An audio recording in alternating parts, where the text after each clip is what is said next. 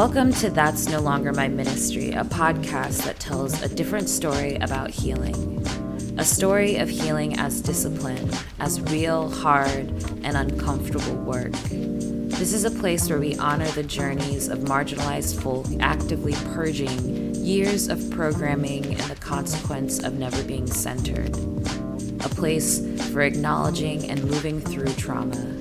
A place where radical self liberation is sought and no is a complete sentence. You should listen if you're someone who wants to build the kind of life you don't need to escape from. I'm your host, Nadia, a black woman who has spent way too much time trying to fit into a number of spaces that weren't and still aren't meant for me. But that's no longer my ministry. Right now, I'm feeling pretty pretty good, pretty content. My name is Mohana. So I am currently a school social worker in the Kansas City metro area on the Missouri side. So I work in the Kansas City Public School District. Hmm. And um, I actually work in an alternative school setting. So we work with grades 7 through 12 in a separate building where we work with students who typically, for whatever reason, cannot stay at their home school um, or don't want to stay at their home school. So mm-hmm. that could be reasons that are kind of that might you might come straight to your mind, like discipline, attendance, academics, that stuff. But then there's also mental health reasons. Maybe a student is going through some sort of crisis and they're not able to focus on their work in a bigger school setting, so they come to us. Um, there are a lot of different reasons why a student might need our setting, but ultimately we have smaller class sizes. We have multiple people who can support students the way that I do. They have different titles, but there's three or four of us in a building, whereas a typical high school might have one rotating social worker among other mm-hmm. buildings.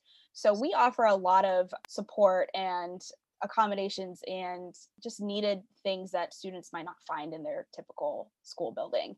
So that's what I do on a regular basis. I am I do work 12 months throughout the year, so even though summers are quiet, we're there to support our students throughout the whole year. So we've we've had students with housing crises, with needing um, things for their children or for their families. We've had students ask about back to school supplies, and so I give them the DL on all of the you know all of the back to school events and how you can get items and what we have in our clothing closet if anything's available for students. So I'm always trying to hook families up. I'm always trying to do what I can to make their lives a little bit easier, whatever that can be. I love that. That's such a beautiful like job, a necessary job and one that requires like probably a lot of your own kind of giving back to yourself because it sounds like your job, especially as a social worker, you're constantly giving, giving, giving and working to make sure that people don't get left behind in whatever kind of system that they're navigating. I I would absolutely agree with that. And I think I don't know, it's probably not across the board, but I would say most social workers could probably tell you that self care is high on our priority list, but also so hard to get to, you know, before we really need it, if that makes sense. Yeah. Like it's hard to be proactive about self care. It's always, you know, oh no, I, I find myself in a really bad place or I can't man- manage this or that instead of you know making your life on a daily basis manageable so that when you do reach those crises you can deal with it accordingly but yeah i i have to agree self-care and showing yourself grace while also being accountable to yourself it's a it's a struggle all the time always but um I, I have a lot of colleagues in the field who are older than i am or have been in the field longer than i am and you find mm-hmm. your rhythm eventually and sometimes you need to find a new rhythm depending on life changes or career changes or whatever that may be but it's always just a working journey on trying to figure out how you can stay sane enough to continue to do the work Man, that's something I truly admire because I'm um, I'm an empath, and so like I'm constantly absorbing energy, and I just feel like if you are in any way an empath, how hard it would be to hold so many young people's stories and situations, and then also be the problem solver for them as well. So the concept of being an empath is actually very new to me. So I obviously know the term empathy and I know what it means to be empathetic or empathic, but the idea of actually being an empath and having that type of personality where you do really feel what other people feel very strongly and actually have trouble like discerning your own feelings from what you're feeling about someone else. I it, it didn't occur to me that that's a way that a person could be and actually the way that I am as well you know, I'm also in therapy and in, in therapy, I'm constantly trying to dissect my own feelings from the feelings associated with the people that I work with. Is yeah. it really my issue that that I'm fixating on or is it someone else's issue that I feel like I need to fix or haven't been able to fix or can't fix and that's why I'm struggling with. I'm always trying to figure that out and I think having a name for it, being an empath is helpful because I never even knew that that was a struggle that you or I or anyone could have. That's totally true. I'm so glad that you kind of like slow down and explain that because I talk about being an empath like people understand it. And that's exactly it. Where sometimes I'm like, I am so stressed today because of a story I heard from my partner. And now I'm worried about that thing. But it actually isn't my feelings for how yeah. went. Like, why am I holding this so tightly? And it, it feels like especially at work. I also find that when you're an empath, people gravitate towards telling you things because you tend to just listen. You're a listener, right? And I feel like in the many scenarios I find myself in at work or outside of work, people just tell me what is happening. Um, and I give them that uninterrupted space to just talk. But then afterward, I'm like, I'm holding all of your feelings now. And this is why I know it would be unproductive for me to be a social worker because I would be trying to hold all these stories and I would just be like, I'm a mess. I can't help them. It, it makes you feel really bogged down a lot, just holding on to everything at once. And that's why you know having the ability to compartmentalize is really important. I don't really know if i have that ability yet. I'm certainly working on it that's for sure but um really just compartmentalizing and trying to figure out in your head what makes sense to focus on what makes sense to to feel about in general. And um, my therapist has really helped me find ways to make you know draw that line between okay this is this is my problem and my feelings and this is someone else's problem and their feelings. Something that really works for me that i feel like other people might be able to understand is the drive to and from work. That's why virtual I, I realized i was really missing something during virtual school year or virtual work for for everyone really.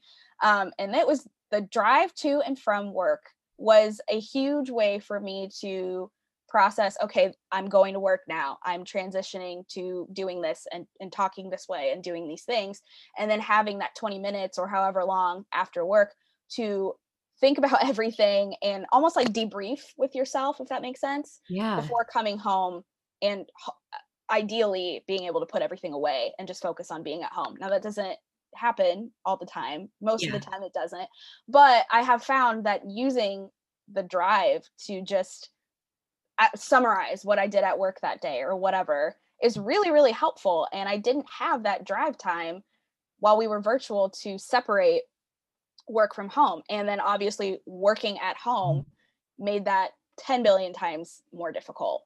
Yeah. So I, you know, I I see the value in in going to an office or going to a building and going to work every single day because that's what helps me keep myself in check and and make sure that things are in the right boxes, I guess, in my head.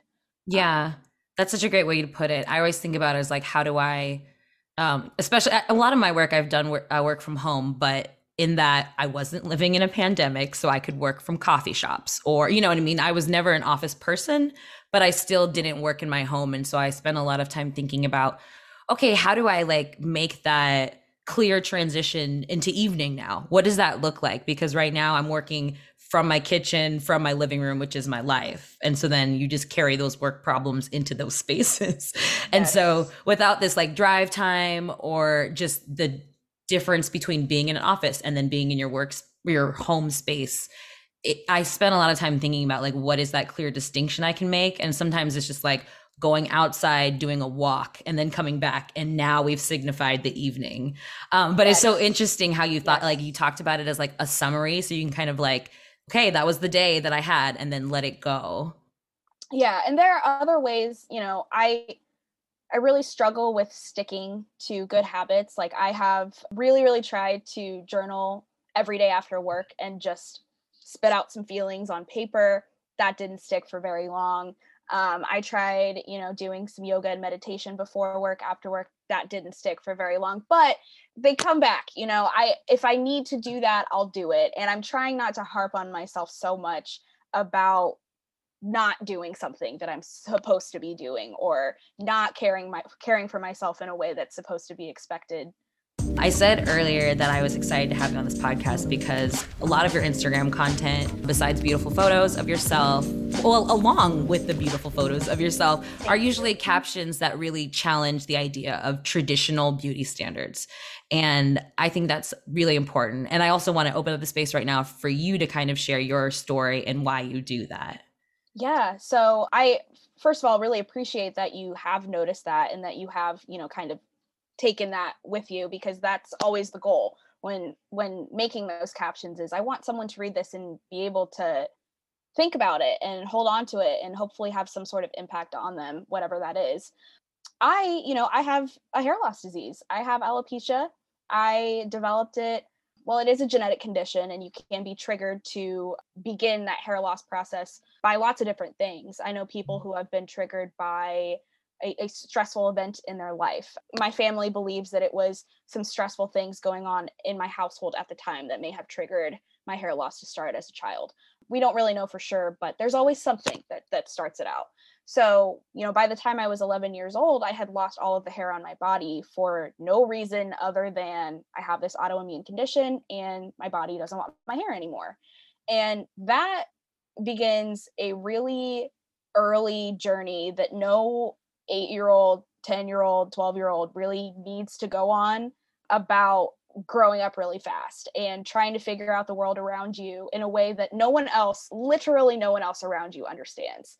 Because it's very isolating to have alopecia, especially before social media. Now, I mean, and I, and I can talk about how horrible and amazing social media is for hours when it comes to this, but back then, truly no sense of community. Um, and so even your parents or your sister or your best friend who has watched you lose your hair they will never ever ever truly understand what it is like to go through that experience and mm-hmm. so i try really really hard to convey exactly what i go through in those captions in those instagram posts to give people a sense of okay this is what it's like to live with this condition and also to give other alopecians a sense of oh okay she really gets it she knows what this is like i can connect with her because she also lost her hair and feels this sense of disillusionment with society in general mm-hmm. um so that's it's it's been it's so hard to put it into words because it's been so long i've i've been this way for many many many years now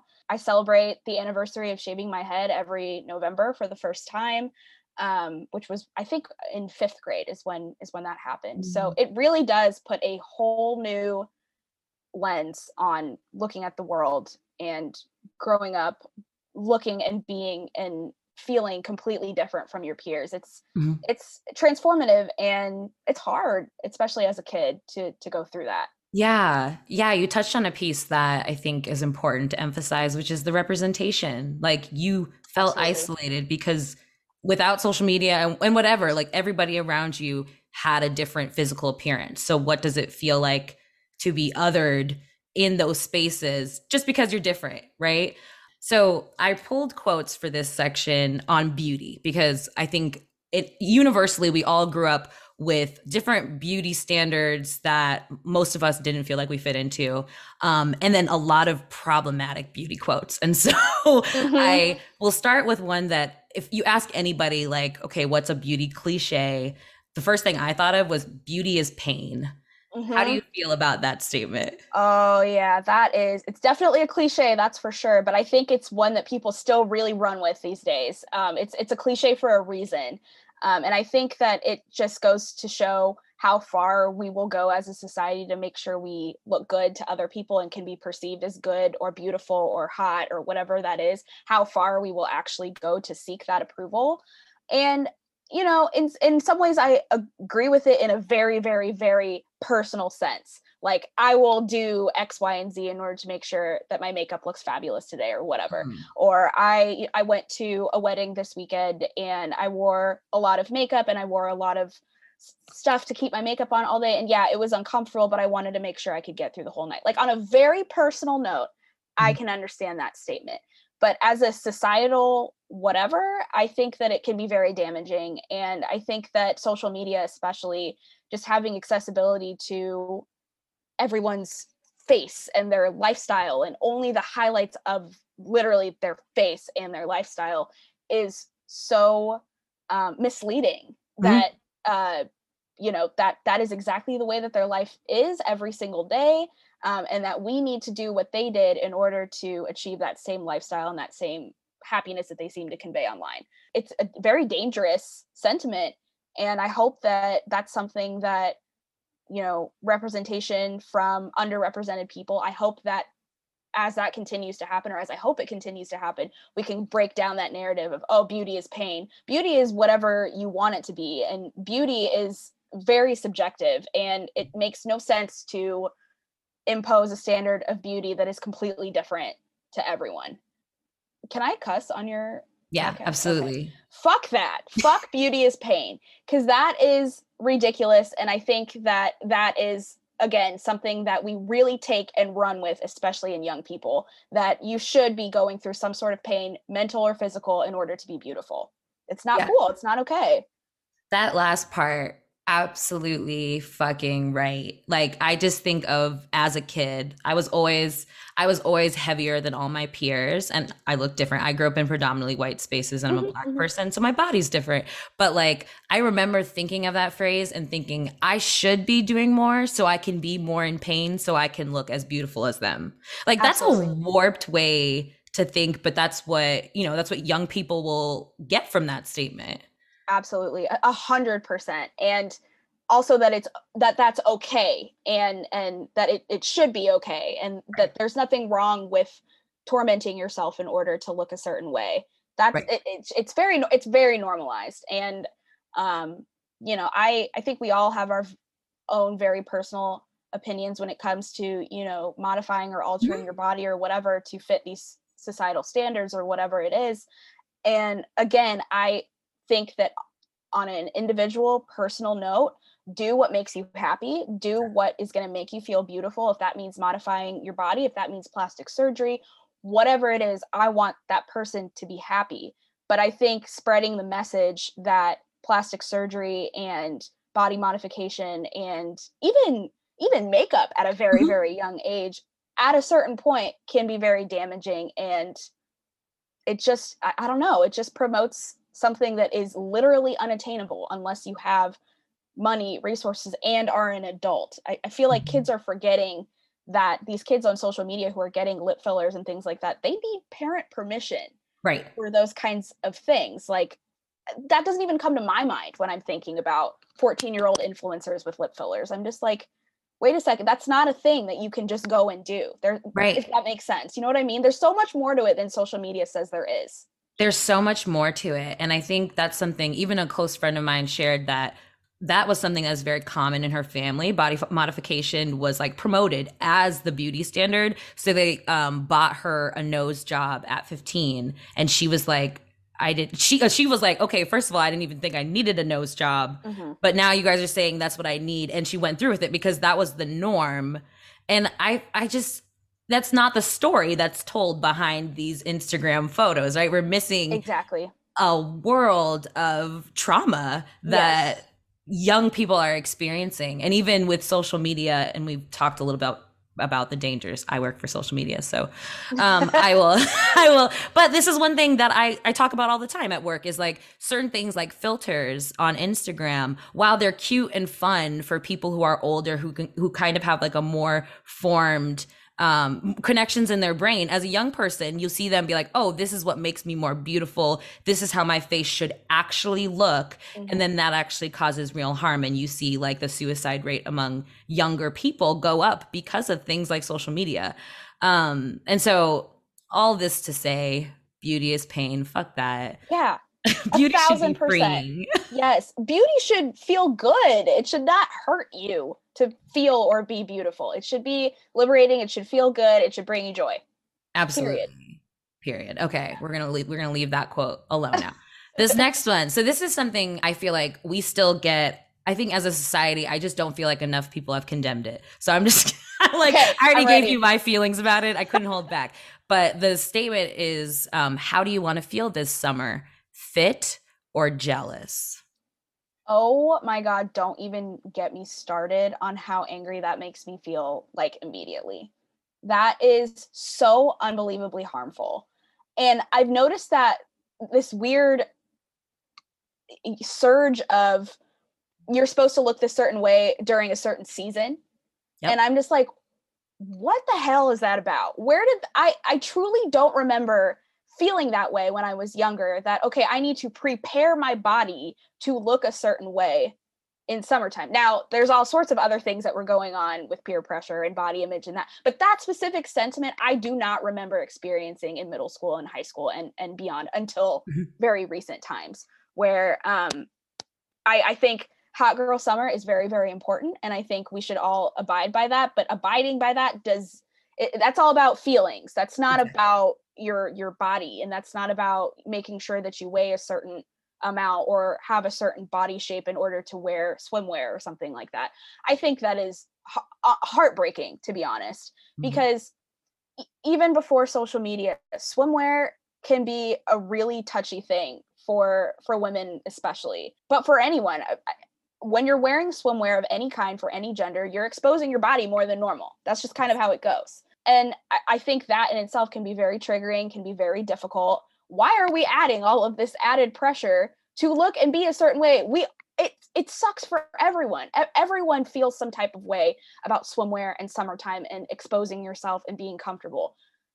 So I don't understand why we can't just come together in a sense of so it's okay. We all love each other. We're all going to accept each other's bodies instead of oh, oh shit this means that we need there there are standards that we need to meet. We we need to do this. We need to work out. We need to follow this workout routine in order to do x y and z. It's it's like i i get it. I understand the feeling. I understand the pain and the hurt but it can be harnessed in a totally different way than yeah. creating new standards that i swear to god never existed before. I could be wrong. I, I i really could be wrong but i think social media has started this new thing of summer is coming so, yeah, let's get ready for summer, whatever the fuck that means. Totally. I think, and even that's, I mean, that statement alone is trash, but how the sentiments come from that, like just in everyday conversations, pe- people being like, oh, gotta run, gotta get my workout in, summer body goals. And I'm just like, what are you talking about? You're, you have a body right now and it's summertime. like, absolutely. You, you don't even need to go do that workout if you're trying to fit that standard. And so, but it's just all these subliminal messages. Cause even if you're someone who doesn't feel that way, people around you constantly talking about how they have to be like fit for summer. I'm like, there's more than one body type. Fit is one that if you aspire to, if you have what, that's great, but that's mm-hmm. also not the only body type. So when you're saying like, do you want to be fit or jealous? I'm, I'm like, I, I would like to be myself. It um, makes a um, lot of assumptions. that that that question makes a lot of assumptions about how I feel about your body, about how you feel about my body. Why are we feeling any way about each other's bodies? Why are you focused on my body in the first place? You know, all of these questions just arise from hearing that. And, you know, I it, it just I think it's really ableist too. Um, you know, my sister is disabled, and so she and I have this conversation really often about the way that her body is perceived. And I think it's it's really telling how uh, worthless society feels disabled bodies are and how unimportant they are and how they don't really fit in with the mold of what's beautiful and what's acceptable. It's honestly disgusting. And i think having conversations with with my sister and also just you know learning more about ableism about beauty standards has really shown me that it is extremely harmful to be posting and endorsing that's the word yeah. endorsing these uh, lifestyles that are emphasizing being fit that fitness will bring you health and fitness will bring you joy and fitness will bring you happiness. That is just not true. It simply isn't and it's really really shitty to tell people that it is. Yeah 100% i can't i can't say anything more better because that like truly that is exactly why i couldn't believe i saw it in so many places when i did a quick search. It's permeated our culture so much that people find it okay to say that. It's trendy to be like that. And I just It is. I really can't. So I won't. Um the last so because I and I feel like I deal with it like on a day to day basis, even in like my own friendship circles. You know, you you have I do work out a lot because of for my mental health, and so I yeah. have friends that I work out with or that we're on the same programs and platforms. But then the way that they'll talk about it sometimes is triggering to me where I'm like, actually, I'm trying to get out of that mindset and I'm trying to call this a movement practice so that I can feel good in my body, the one that mm-hmm. I have not so I can acquire a different body, one that I may never have. And I don't really need that. like, I just. Right. Yeah. I, I think that we have really done everyone a disservice by making the assumption that look looking a certain way equals healthy because you have absolutely no idea someone's health history by looking at their body it says no it tells you absolutely nothing and i think that humans we tend to be really nosy and we say that we care about other people's health and things like no we don't. No. we're just we're just being assholes and we're just trying to make people feel bad about themselves under the guise of health. That's what it is. It's it's not about oh i care about you and so that's why i'm trying to tell you that you're unhealthy and you should do no it's it's it's not about that. And i i think that it, it really sucks because it makes people feel guilty when they aren't doing a certain regimen or exercising a certain way or eating certain foods that they have been told are good for them or or whatever the case may be it is an unnecessary guilt that people feel and i hate it. It's it's not fair for certain people to be made to feel that way because they look a certain way. It's just it's unfair. So recently this is very timely one named jeff bezos went to space um I don't care about that. Tried to block it from my mind because why? Why? When you could be doing so many things for this planet, why are you going somewhere else to colonize could, something else? You could start an entire podcast about reasons why Jeff Bezos shouldn't be doing what he's doing. maybe I will. Maybe this will be maybe this will be my next healing practice. Yep. Um, but one thing that you called to attention was that while people were saying all kinds of things about why he was doing it, whatever, pointing out just how selfish of a person he is, all very true. They would also comment on the fact that he was bald. Yeah. In a derogative way. Mm-hmm, mm-hmm. Like associated with the fact that he's a shit person. Exactly. Yeah. And so I'm sure that I wasn't the only person who was missing that. Like I didn't even see it because I was trying to ignore all those things. But even if I had come across those memes and stuff and I saw that, I would have been like, no, don't do that. Right. Um, but the way I feel like how you've called it out, I'd love to hear you say it live so that yeah. people can start being more aware of these things and also telling their friends to stop being assholes. Yeah. I think there's a very general rule of thumb that we can use in order to avoid situations like this, right? And I think that is anything that someone can't control about their appearance, leave it out. Just leave it out of the equation, leave it out of the argument, leave it out of whatever insult that you're about to hurl at the person who probably deserves it, it for, for other reasons, if that makes sense. Yes. So that just needs to go because the tweet that I posted, I don't remember what it said exactly, but any tweet that is pointing out Jeff Bezos for being a shit person, it, great, like love it, fantastic, you're absolutely right. But then throwing in the fact that he's bald and and it's funny to you that is where i'm like okay hold on. No no no. I i can't let that slide. And the reason why i can't let that slide is because even if it doesn't seem like you are or that the person who wrote this was doing it you are equating being bad with being bald. And there's no way around it. I'm that's just the way that it goes. And there was another example of this that happened just a couple of months ago where i saw a tweet and i think i put it on my story i can't remember but it was a tweet about Justin Bieber's ugly ass hair and how mm-hmm. he's attempting to do dreads, dreadlocks, locks, and they, it looks horrible on him because he doesn't have the hair and he's appropriating the culture for it. Yes. That is all very true. Call it out. Justin Bieber has done some other terrible things. That's great. That's wonderful. But the tweet said that they were looking forward to his locks falling out so that he could be bald and they could laugh at him. Uh-huh. That is where I'm like, okay, so we all know that his hair is going to fall out. Like we all know that that's going to happen. We all know right. that that hair is not meant for the type of hairstyle and the type of protective care that he is doing. We all know that. You don't have to turn it into the butt of the joke that he's going to lose his hair as a consequence of this shitty decision that he made. You right. know, there there are other way more worse consequences of his behavior than the fact that he's going to lose his hair. Right. You know? Right. And so I, that made me really angry. And I almost felt bad about posting about both the Justin Bieber thing and the Jeff Bezos thing because it seems like I'm calling something out that doesn't really seem worthwhile to call out. Might as well focus on the fact that Jeff Bezos exploits his workers or the fact that he does this or he does that or he hoards his wealth. I mean, yes, those are all very important things that we need to talk about, but there are multiple truths. And it's still true that you can't just say, he's a shitty person and he's bald oh ha ha ha. Like you're still you're hurting people by doing that. I, I know that that story really resonated with the alopecia community because i got a lot of responses from my friends online who have alopecia who said basically thank you for saying something in the first place. We had seen lots and lots of tweets lots of instagram posts saying something similar or the same post being reposted and we didn't say anything even though our feelings were hurt because we knew no one would care no one would understand. And i'm like i posted that for you guys because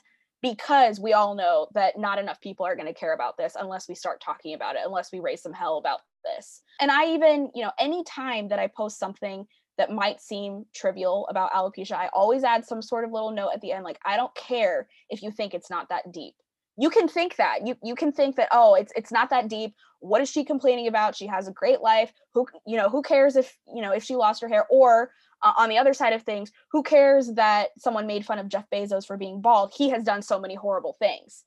Um yes i i, I agree in the sense that jeff bezos is someone who you know i don't care if he's made fun of. I don't i don't really care. He, he's not he's a terrible person.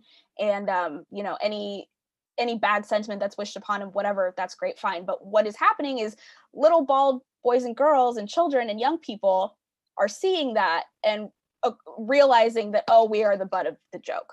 We right. are the people whose pictures are plastered when something is being made fun of.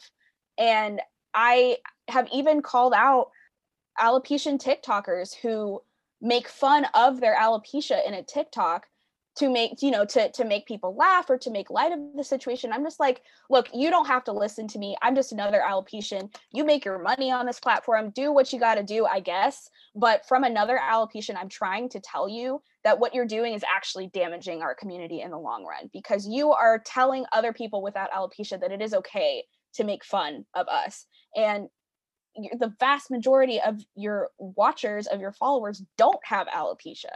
You know right. what i mean not just it's not it, it, would be different if it were just the alopecia community because we laugh at ourselves all the time and it's great but you can't give permission to people who don't belong to the community to make fun of us and that's essentially what what people who make fun of themselves with alopecia on social media are, are enabling they're enabling that behavior.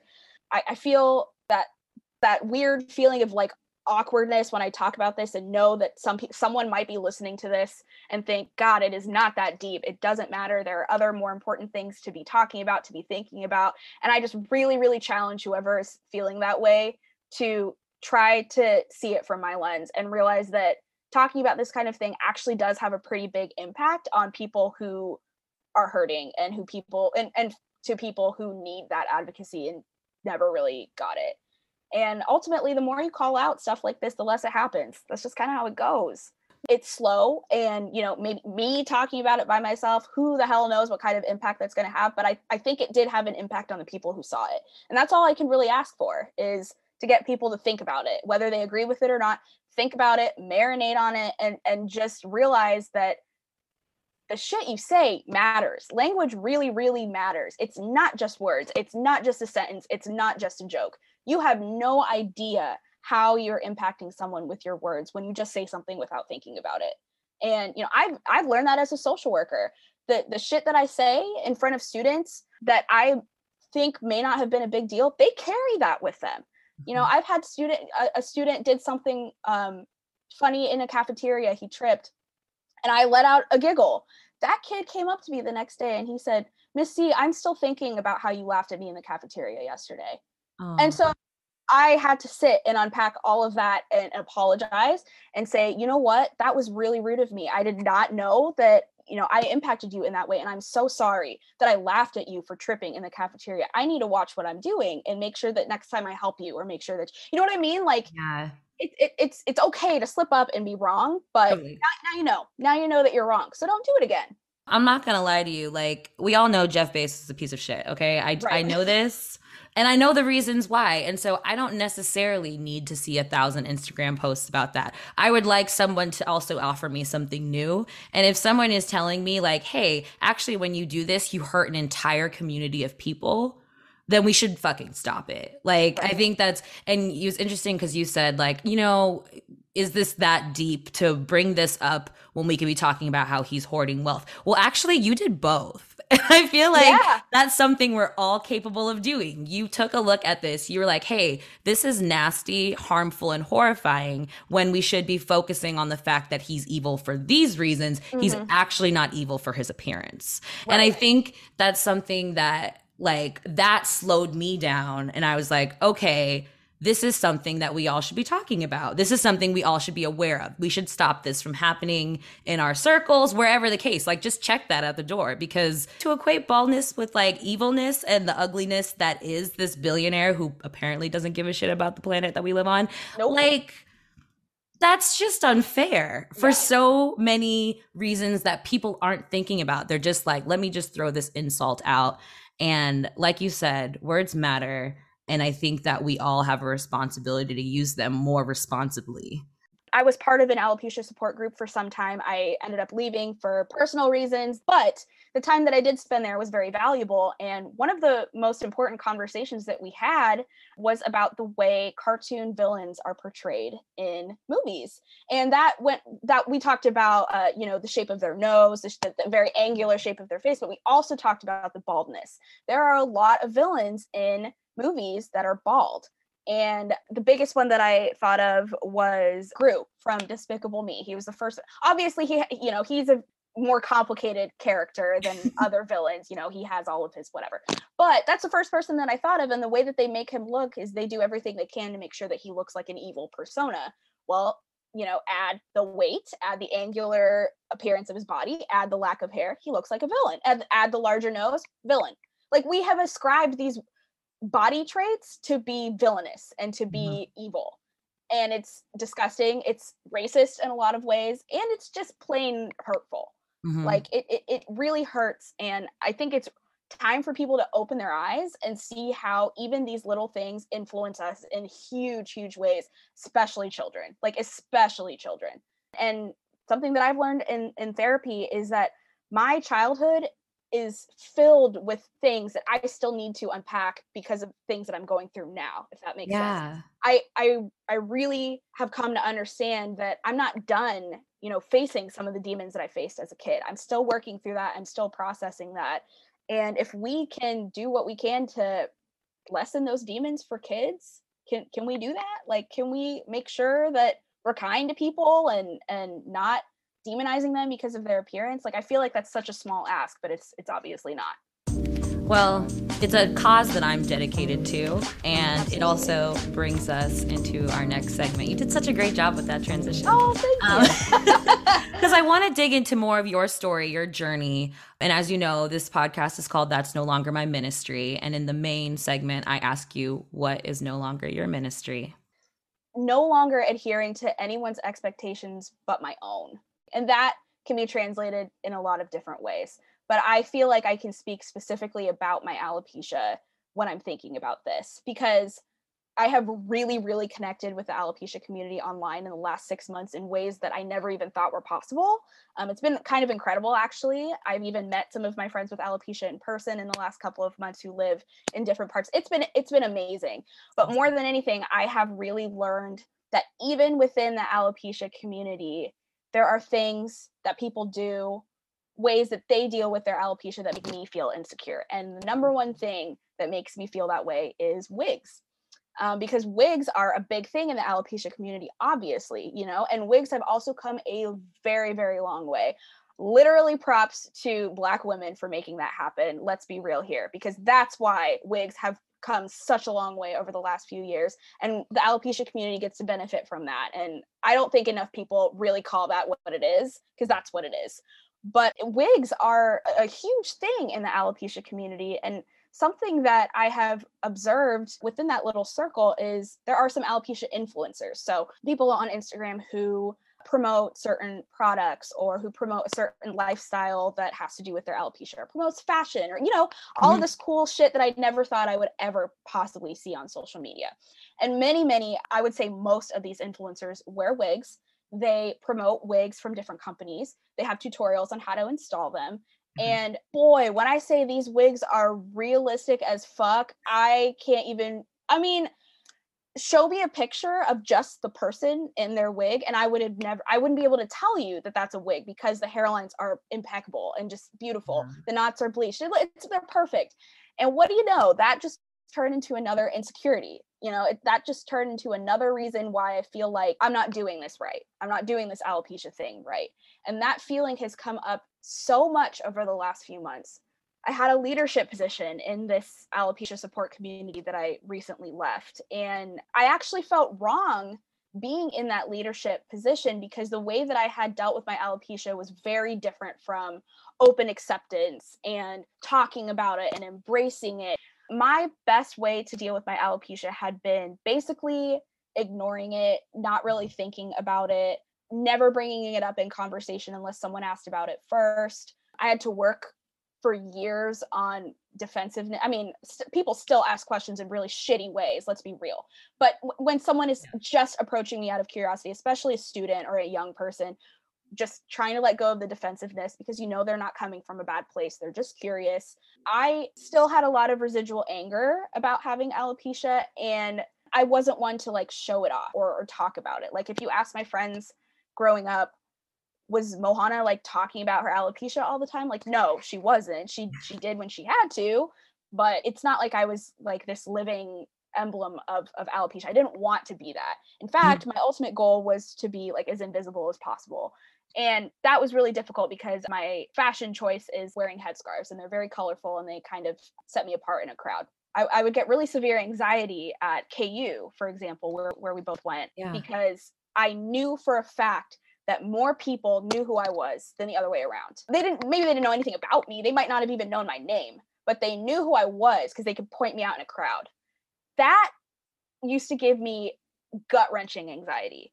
Just mm. like I don't want to be known. I don't want to be the scarf girl. I don't want to be anyone. I just want to live my goddamn life. That's what I wanted. And it didn't feel right that that was my MO.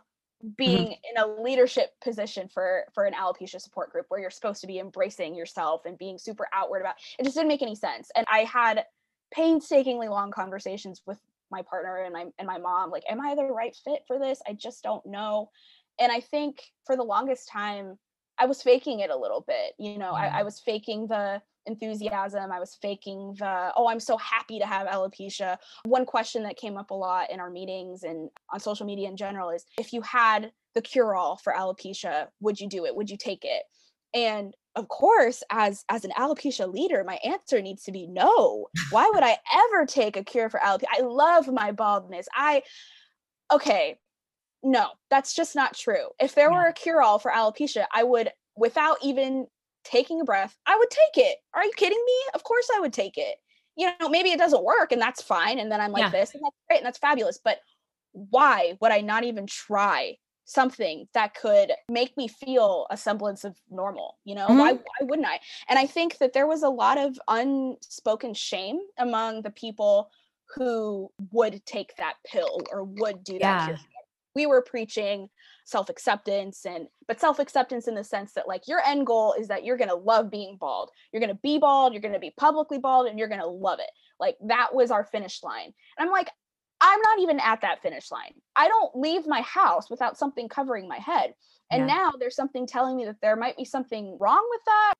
New standards just started appearing within my own little bubble of having alopecia. And it's just like you can't escape it. You, you just can't escape expectations and I think it was after I left that position and started being more honest with my friends and with myself that people came out of the woodwork and they're like, I'm like you. You know, I still feel a little bit of shame, sometimes a lot of shame. My ideal way to deal with alopecia is thinking about it as little as possible. I've had people, very close friends, say, Look, I'm going to be wearing wigs forever. And the way that you guys kind of laid things out for us in this support group is that I'm weaker and I'm not as able to accept myself because I'm still going to wear wigs forever. What kind of message is that? That's not fair to anyone. That's not, and that's so not fair to a person who's gone through hair loss. Right. And, and that's and, not a way to support them if that's no. not how they need to be supported. And I think the message that I really want to send, besides one of like, well, you know, I'm happy with the way that I look, is like, who cares what I look like? And I don't want it to be the focus of of anything other than you know i have this really cool perspective on life and i went through these experiences and i think it's safe to say that you know i'm a social worker because of these experiences i'm a nicer person than i think i would be if i hadn't lost my hair and i think most mm-hmm. alopecians are i think mm-hmm. we have a, an ability to really empathize with people who are struggling just that feeling of fuck i can't get out of this situation we really know what that feels like, especially yeah. when it's your own body making these calls for you. Like your body's calling the shots, but your brain isn't. Like that's it, that feeling of being trapped is so real for a lot of us in lots of different ways. I truly had to and continue to have to sit down and separate what I want for myself, what's important to me, and what would make me happy from what I feel like would make an alopecian happy or, or what would make mm you know, just a regular person happy. I see those videos of a person with alopecia, total body hair loss like me, drawing on their eyebrows and installing a wig so beautifully. And I need to learn how to just say, okay, that's really pretty and move on instead of, fuck, like, of course, you know, she has this brand spanking new wig and she looks really, really great and she's beautiful and she's going to be able to walk outside and not have anyone stare at her and I'm not that is what I'm in the process of letting go of is putting any sort of label on what my alopecia is supposed to be and what it's supposed to look like because yeah. the only person who really knows it is me and other people are going to benefit from my alopecia content i want people to to know what what it's really like to to battle with those feelings I feel like you commented on this post a while ago. It was a very vulnerable post about the James Charles incident. Mm-hmm. And it was a picture that my boyfriend had actually t- taken of me. We thought it was kind of funny. I was in the bathroom and I was just having a terrible, terrible day. And I was just having all sorts of bad feelings about my body. And I was just looking in the mirror and it was just, it was just bad. And he loves film and photography. And so he pulls out his camera as a way to make me smile, make me feel better. And so I'm I'm literally sitting on the toilet like crying and he's taking pictures of me and then he, you know, he like says something or makes like a funny noise or whatever. And there's another picture that's obviously not online where my face is covered in the toilet paper that I use to wipe my tears. And he took like a really nice picture of that. And we laugh about it and it's really, it. really funny. But I need people to see that picture of me feeling like ass on the toilet hating my body, hating myself, and hating that no one cares that James Charles is making a mockery of what I look like. Just, it was so frustrating to me that I had to explain it to anyone at all. I had to explain it to my own partner. He's mm-hmm. always very understanding and very kind, of course, but he truly did not understand how hurt I was by that YouTube video that James Charles made until I literally walked him through it step by step why it hurt my feelings and it was just like another nail in the coffin of no one gets this no one understands yeah. be a, a, a brown woman an indian american first generation woman with alopecia that story that definition that's that's mine and i don't want anything or anyone else to influence that anymore it's okay to feel insecure when i see those wig videos or when i see you know someone with alopecia who i don't know for example is white and has a very very traditionally beautiful face and so even those distinctions change the way people treat you and see you. Did you ever go to Colors of KU? Um, I didn't. I didn't get to do it, and I was one of my biggest regrets. It was wonderful, and I I think I did it my junior year of of college, and Colors of KU was incredible you know, I, I, met some amazing people there. I had a very transformative experience. But I will say that there was one experience at Colors of KU that I had many conversations about this later and provided feedback and all of that good stuff. But there was this activity that we did as a whole group where we sat in a circle, and in the middle of the circle was a single rack of clothes with hangers on it. And each hanger was a paper hanger and it had uh, like a label or an identity on it. I don't think it was very specific. I literally think it just said like race, gender, religion, and any sort of like personal descriptor. And if we wanted to, we were asked to go up there, pick a hanger, and talk about which one had impacted us the most, positively or negatively. And so I go up there and I think that I'm about to talk about my race. And I'm not. I go up there and I'm like, okay, so I'm I'm Indian American and that definitely impacts me day to day. You know, I'm a woman, that definitely impacts me day to day. But the hanger that I want to pick is not up here. Mm. And I don't even know what I would call it. What do you call appearance? I don't I have no idea. So I went up there and I was like I can't pick a hanger. I don't know what to pick and I think that all of you in front of me would assume that I'm going to pick up the race one and I could and I could talk about it and have some really important things that I want to say, but that is not the thing that impacts me the most in my life. My appearance is a thousand percent. And so that turned into a really interesting conversation about how even these activities that are meant to include us and make these conversations important and talk about things that marginalize us and talk about the ways that we are oppressed in society i felt like i couldn't be a part of that conversation. Mm. and it sucked. It, it really honestly sucked. And it's not like you know there were a couple of us al- alopecians who were like hey what about us? It was like i'm the only person in here who doesn't have a hanger that applies to me the way that i feel like it should. Yeah. And i still remember that activity. I still remember that feeling. It's it definitely has stayed with me throughout the years and i think it's a really good representation of how i feel walking in the world is yes i have these other identities that i know people can comprehend and people can understand but i have this wild card mm. that makes everything so complicated and takes others understanding out of it a little bit because now this is something that they absolutely can't relate to at all yeah. They probably don't even know someone who can relate to it. Now that's different now with social media and everything. I have actually come to learn that there are way more people with alopecia than I ever, ever, ever thought existed. But, you know, before coming to that realization, it's very lonely. Well, you've pointed out, you know, you, you want to let go of these expectations while also holding space for yourself that there are so few places, if any at all, where you don't feel othered, where people don't actually have this access to your wild card that makes you the most different person in the room. Mm-hmm. So, if we move into the segment, it's the work for me. I'm curious about the work that you do that helps you let go. So like we we know that social media I mean, for everybody, but in this scenario, the examples you've given have been a deterrent to your healing. And even sometimes being in the alopecia community can be a deterrent to your healing. So, like, what are things that you do, the work that you do that actually can get you closer to that goal on this long journey? Because I think, like, for me, in any kind of acceptance journey, I'm not there. I'm there yeah. some days and then I'm not at all the other day. And then like, you know, yeah, so like yeah what is it that you you do you can actively do um, or things you've stumbled upon and you're like yeah that is contributing to my healing and letting go of these expectations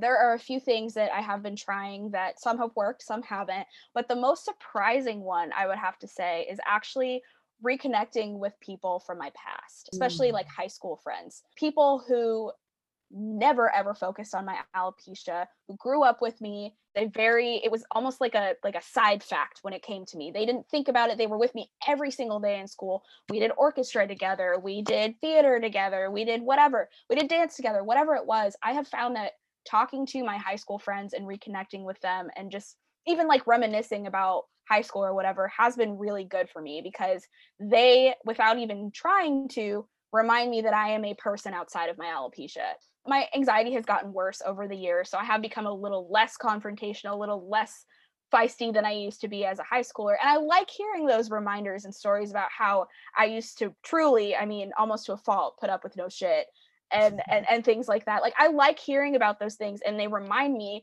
okay, I definitely still have that ability to put up with no shit and to be the person that I I want to be and do the things that I want to do. And I just, you know, I just celebrated a, a, wedding reception of a high school friend and I hung out with other high school friends while I was there. And we don't talk about alopecia. We don't even talk about work or anything. You know, we just talk about whatever. We catch up on each other's lives. We talk about high school. We drink and dance or whatever it is like they are a very like specific almost distraction that is so good for me.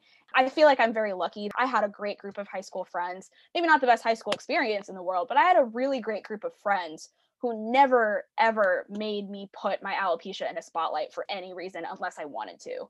So I would say if it's not people from your past, finding the people who really know you and they remember things differently than we do. They remember things that we've said, things that we've done that we would never ever hold on to in our minds. And they can tell us those things and remind us like, "Hey, no, actually you kind of are a badass and you did this and you did that." Or, you know, telling them about the experiences that I've had current day and then having their perspective on it can be really refreshing. These are not people that I talk to all the time. These are people that I reconnect with maybe once a year. Mm. And so that has been really refreshing to to reconnect with with old friends and remember who I used to be. The other things that I do therapy. Yeah. I mean, I can't emphasize it enough and I really don't think that there's any solution for any problem that's a one size fits all but and therapy is very different for everyone obviously and therapists are very different yeah. but man, i really do think anyone and everyone can benefit from therapy. I truly truly truly do. Whether you feel like you need it or you you don't good therapists the way that their conversations are designed are to help you think in new ways to help mm-hmm. you challenge the way that you thought before. And damn my therapist is so good at doing that. You know she's an older white woman from mississippi. I was like i am no i i have no idea how we're going to fit, but we did. And the way that she helps me work is by challenging me on these thought processes that I have. You know, if you don't have access to a therapist or if you're struggling with the idea of having one right now, one thing that my therapist has taught me that is really helpful is naming things, actually calling things what they are and making them very tangible one of the challenges that she had for me after a session was to come up with a name for the feeling that I aspire to have, like the way that I want to sit in my body and be happy with myself. Like, is there a name for that? She's like, it can be a human name, it could be like a term that you come just come up with a name for it because if you don't name it and like write that shit down and really focus on it, it's not going to manifest. Mm. And so mm. what I came up with, it's actually based off of a song there's this 21 Pilots song called Semi Automatic, and there's this one line where he says cerebral thunder, and he has a lot of like mental health issues. So, cerebral thunder is the phrase that he used to describe the chaos that's going on in his head. So, I decided to call what I want to be or to reach cerebral peace. And mm-hmm. so mm. I told my therapist this. I was like, look, I have this name. It's kind of stupid. It's from a song. I don't really, you gave me like no expectations for what you wanted to hear, but I've come up with it and it's called Cerebral Peace. And she's like, that's a really cool name. Now we're going to make it as tangible as possible. We're going to talk about exactly what that feels like. What body mm. sensations are you going to feel when you reach cerebral peace? What are you going to be thinking about? Who's going to be around you? What are you going to be doing? And you're like literally naming exactly what you want, writing it down and making it tangible is what works for me especially when I'm in a state of really extreme anxiety or uncertainty. Yeah. That is the thing that I struggle with the most. And the pandemic has not been helpful with that is uncertainty. And yeah. the, the, the less amount of time I can see into the future and predict what it's going to look like, the more anxious that I am. And in the pandemic, you can't see a day in front of you. You don't know what the hell is going to happen. You just don't. And so just writing down what I want to feel, what I want to look like, and how I want to be in that cerebral peace. It gets me that much closer to feeling that. I've had therapists who have walked me through like what is it that you want and then think of the feelings in your body like when you need that access those feelings in your body and that is one thing I've always held on to because I have extreme anxiety mm-hmm. and similar to you mine's like uncertainty ambiguity like just not knowing the next step will really throw me and it will make Absolutely. me spiral. And so if I'm like, you know what, just all I want is ease. All I want is ease. And I say this a lot to myself. And then I think, okay, what can get me closer to that feeling of ease? Okay, right now it's just not doing anything. Or right mm-hmm. now it's just a bath. It's just writing down this one phrase over and over again. Like that's what I want. I love that you've worked out a way and that you're doing this also in your social work, but a way to name what it is you want and then like she said manifest it. I think that's so that's such a powerful tool that not enough young people are taught or even older people because mm-hmm. i feel like if i would have had this tool in college i would have been able to settle my mind a lot faster. Absolutely yes. Anxiety causes a lot of fog in my brain where uh, like you know, you know, fog. Like you can see things, but not really. And just driving in fog can give you anxiety because okay, well, you kind of see the outline of the, but it could be something else. You know, I get very Yes. foggy when I'm super, super anxious.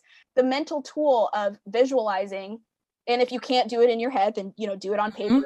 or, or write it out or however, is so helpful in just alleviating some of that fogginess. Even if it's not all of it, even if it's just okay, I was at 100 and now I'm at 99, it's still one degree lower than I was before.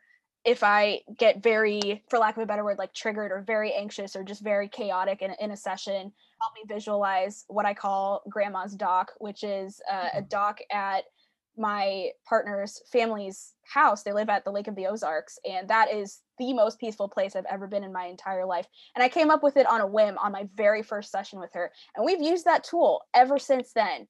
I'm literally sitting in a pool chair on the dock looking at the water, and sometimes it'll take me a while, or sometimes I, I'm not having it and I'm a little bit mean to my therapist. And I'm just like, look, this shit is not working. Stop telling me to visualize grandma's dock.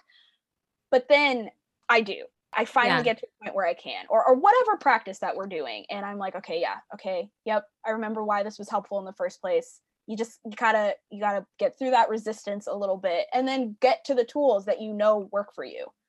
Um, Yeah, but that resistance, my God, sometimes yeah. I resistance, I love- resistance is a bitch, man. I love how real you were about your experience. You're like, sometimes she says grandma's doc, and I'm like, you fucking stop it with Yeah. that. Because like, because I Yeah. feel that wholeheartedly. Where I'm like, if you just get up and even do 10 minutes of yoga, and I'm like, fuck yoga. Yoga Yeah. doesn't matter to me. Yep. And then it's like, actually doing that really changed the game. Okay. yeah do, that happens with my kids all the time i have a electric piano in my room i used to play but i don't really know how to play anymore but it's the most incredible therapeutic tool ever my kids will come into my room they're dysregulated usually why they're in my room in the first place and if they're dysregulated it's likely they were triggered by a teacher or another student or something that's going on at home. Whatever's going on in their head is bad news bears. It's big and not a lot of things are going to help us break that down. Mm-hmm. But they'll come into my room and they'll be screaming or whatever and i'm like do you scream whatever. But do you want to play that piano like while you're screaming at me or like while we're talking about this? And i don't know how to fucking play the piano. I don't either but it's it might make you feel better you, it's very sturdy you can bang on it you can do whatever i can't tell you how many kids were like huh that did make me feel better or Missy, can I come play that piano again later? And they're just banging on it, playing with the buttons, doing whatever. I had no idea. I had no idea that that would be something that, without me even having to talk a lot of the time, 10 minutes of banging it out on the piano, they're regulated and can go back to class. Yeah. Like, just try really hard to get through that mental hurdle of this isn't going to work. This is stupid. Fuck this.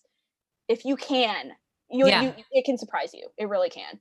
we can name that the resistance will happen but trying to just get through it i think is so key to to try and pivot to try and get yourself regulated being able to like step out of the chaos for a moment Yep. to come back and be like actually i can handle this so the last segment hashtag i'm not sorry. And i say this because this is when you're like you know what? I'm tired of the work today. I'm not feeling myself today but i also know that it's just going to agitate me to keep working on it. Mhm. so i'm not sorry. I'm just going to go do whatever escape activity i want. What are some of your escape activities Oh, that's also another wonderful question. And I like that you ask that because more people in general need to be thinking about self care and talking about self care. As a social worker, I'm on my soapbox, but it's so important. One thing that is a huge stress relief for me is my two dogs. I have two little dogs, they are very small. oh, And it's really interesting because I never grew up with animals. I was actually very, well, I am pretty allergic to most animals, especially, you know, cats and dogs and things like that. My parents never really had good experiences with animals. A lot of people in our neighborhood had big animals, didn't leash them, they would run around. Our family had a lot of fear around dogs, especially. So I never really grew up feeling any type of way about dogs. I couldn't really relate to people who had a very very strong bond with the dog i was just like well it's you know it, that's great it's cute it's an animal I, I could not comprehend what that was like until i started dating my partner who has these two dogs. And we started living together about three three and a half years ago. And at first I, I still very much was like oh they're cute. It's so great to have them or whatever. But with time they are a huge therapeutic tool for me in every sense of the word whether i'm trying to work on myself or not. They're a very very incredible thing in my life. And i i really have just come to appreciate animals in general just like th- feelings that i have never felt before like wow animals are incredibly important. I i now understand why dogs and cats and pets can be so integral to a family. Like all of these things just started to click and it was actually the first time that i cried. I don't i have no idea why or what was going on but ginger one of the dogs i was crying and she came into my lap and she looked up at me and she was like taking my tears on her face and like drinking them. Oh it was th- i swear to god it was that moment where i was like all right I have like a soul connection with this with this animal with both of these dogs because they just have such a huge capacity for emotion and yeah she probably didn't know why I was crying but she knew that I was upset and she knew that she could do something about that and so I think having a pet or an animal or some something that you can take care of mm-hmm. and something that depends on you and also takes care of you in other ways not just food and water but they take care of me emotionally absolute game changer and then I would say this one is not as, you know, I, I don't know, not as cutesy, but teen trash TV dramas. Tell me about a huge escape for me. It's not the greatest thing in the world to admit that like I can sit and watch five seasons of Riverdale without eating anything and, and you uh, look, it, it's because teen dramas are so exaggerated, so ridiculous but also relatable in weird ways. I just can't get enough of them. And I and I'll keep watching the next one and the new one and my partner and my friends are like what what the fuck are you watching? And I'm like I don't know, but I'm into it and it's high schoolers and I work with high schoolers. I love high schoolers and I want to know what teen drama is like these days. Yeah. And that is a that is a huge escape for me is watching, you know, teen trash. I'm watching this show on HBO right now called Generation. Have you heard of it? Oh, I um, haven't. it's a pretty interesting show. It's about what Gen Z is like in high school and it's very different from when I was in high school. There are people who who are way more outwardly themselves and they're, you know, battling what it's like to be outwardly yourself in high school, whether that be gender wise or, you know, sexuality wise, whatever it is they're just also very open about themselves and th- those are the battles that they're dealing with is the consequences i guess of being so open and yourself which is so different from when I was in high school and the TV shows that I used to watch where you're not yourself, you're faking it, your true feelings aren't being told and those are the struggles that you deal with. It's so right. so different now. It's so different and yeah. it's so funny cuz I spent all of yesterday with Isaac watching High School Musical the series, whatever that is.